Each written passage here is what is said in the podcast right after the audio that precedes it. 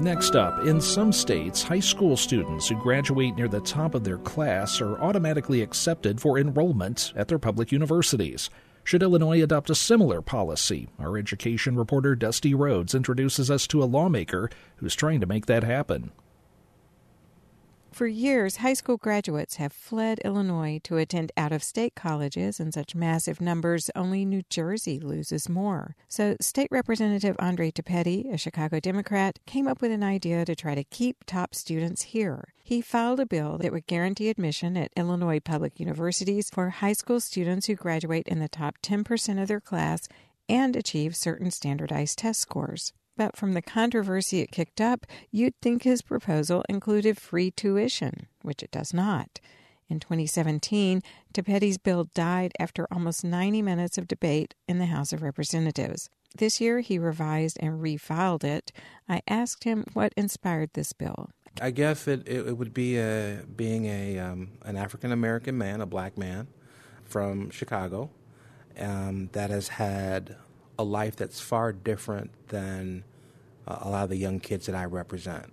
Thapedi says he's been really lucky. Both of his parents have prestigious careers. They sent him to Chicago's St. Ignatius College Prep, the same private school that Speaker of the House Michael Madigan attended. From there, Thapedi went to Morehouse College and finally John Marshall Law School. And as a third year law student, I actually was a substitute teacher.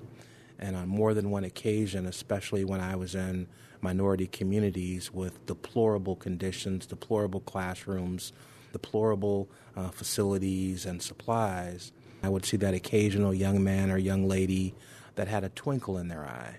And I referred to them as diamonds in the rough.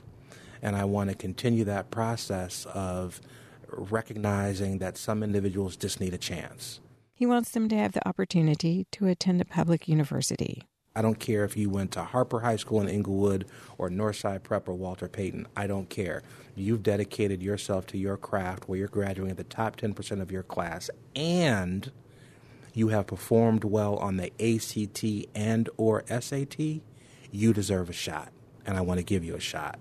And that's what this bill is all about. This idea isn't exactly radical. Similar policies are used by other states, most notably Texas, which established a top 10% policy in 1997. It has since been revised to just top 6%, but it has survived a legal challenge all the way up to the U.S. Supreme Court, a point Thapedi hammers home every time he talks about his bill.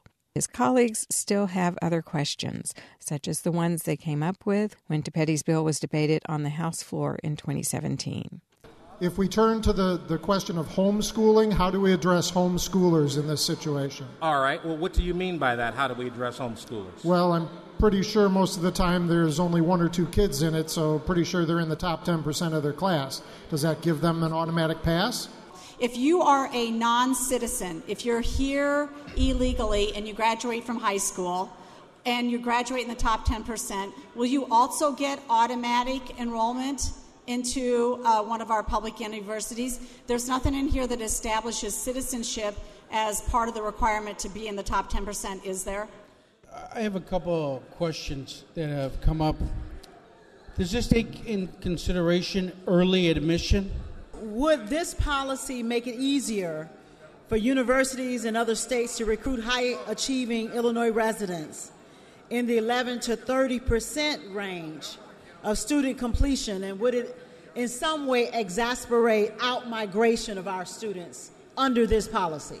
What do folks with a GED, folks for whom high school, that it just didn't quite work out for them, what are they supposed to do? Is there going to be some kind of clearinghouse to make sure that none of these 10 percenters are left behind. It seems to me that the way that this bill is going to have to work is that all the state universities are going to have to get together in a room the way the Ivies used to and trade their students because now they're going to have an obligation to take these the top 10% of the students. So it seems to me that the admissions officers are going to have to have like a trading floor somewhere. Am I missing something? You are. You just heard State Representatives Steve Anderson, Jeannie Ives, Jaime Andrade, Carol Ammons, Peter Breen, and Margo McDermed. But none of Thapedi's answers carried as much weight as the statement made by Representative Norine Hammond, a Republican from Macomb. Well, I can tell you that the University of Illinois is adamantly opposed to this bill. That has not changed. The new version of the bill has two proponents and 27 opponents, most affiliated with the U of I. Last week, when Thapedi presented it in a committee, officials came in from the flagship campus to testify against it. Here's Kevin Pitts, Vice Provost for Undergraduate Education. The concern with this specific bill is that, yes, there may be students who are high achieving students who are outside the top 10% that might be excluded based on purely numbers, the number of seats that we have uh, at the University of Illinois. Uh, the other concern is that there will be students who uh, would be eligible to come to the university who are not prepared to succeed. And that doesn't mean they can't be successful in the long run, but as a tier one research institution, we are not configured at Urbana Champaign to provide a great deal of remedial education for students who are not ready for uh, an advanced college curriculum. Those students could instead start at regional or community colleges, Pitt said, adding that the U of I accepts more than a thousand transfer students per year.